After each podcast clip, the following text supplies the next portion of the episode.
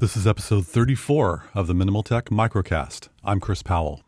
When you are out and about at your favorite house of caffeine, in an airport lounge waiting for your flight, or in a large cavernous room among hundreds or thousands of conference attendees, now more than ever, it's very important to be safe when you are connecting to free public wireless internet access. There are three letters that will help you ensure your safety online. Those letters are VPN. Now, for those of you that are already using a virtual private network, sit back and enjoy this review. For those of you that may not be aware of a VPN, the tech sites online describe it as a connection method used to add security and privacy to private and public networks like Wi Fi hotspots and the internet so you can protect sensitive data. Blah, blah, blah, nerd, nerd, nerd. I view VPNs like passing notes in seventh grade algebra class person to person communication without the snooping classmates or the teacher intercepting what you're sending. In other words, by using a virtual private network, you can access your websites, log into your online accounts, and do whatever, and the bad guys who are lurking on the same wireless network as you aren't able to see or grab your transmitted information. Now, here comes the bad news. It's 2018. We are living in an age where it will cost money to access quality services and resources on the internet. You think using a free virtual private network will satisfy the, your pr- protection needs online? Got to tell you that you're going to have to start changing your mindset.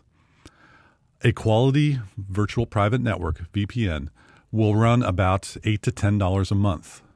But when you think about it, that 8 to 10 bucks you're spending is like an insurance policy from getting your personal or work data intercepted by the bad guys. Let's not spend too much time thinking about how much it would cost if the email address you use to buy stuff online with your credit card would be intercepted. Huge. Getting a VPN set up can be an easy process or it can be a tedious process depending on which route you take. If you're like me, you'd want to install a piece of software on your desktop or laptop or on your mobile device, log in with a username and password, click connect, and green light, go, go, go, surf your brains out. There are a lot of VPN solutions out there, all right? Many are worthy of your consideration, and all the reliable, secure ones cost somewhere between 8 or 10 bucks a month. Now, this is not a paid advertisement, okay? But I wanted to share with you the success I've had for the past year using a VPN solution with my Mac laptop, iPad, Windows 10 laptop, and Linux laptop yeah, I'm a minimal tech, but I work with a lot of gear. So there's a VPN company out there called NordVPN, N O R D VPN. That's nordvpn.com. That consistently ranks among the top VPN providers in all of the roundups of articles you'll find on the web. NordVPN has easy downloads to install, both for mobile and desktop. They actually have a add-on for Firefox, so you can have in, a little piece of software running inside your Firefox uh, web browser, in addition to your desktop computer, that is easy to install and it protects my online activity.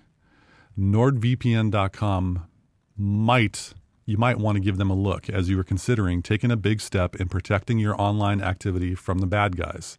Most often, VPN providers give you a, maybe a 14 or 30 day trial so you can kind of see. You may not notice a whole lot of uh, change in your surfing activity, but by using this protection layer of privacy, you're going to be able to surf a lot safer and you can rest a little bit easier knowing that once you're connected to a virtual private network, your information will be a lot safer from uh, lurkers or prying eyes or people who want to get access to your data. Thanks for taking the time to listen.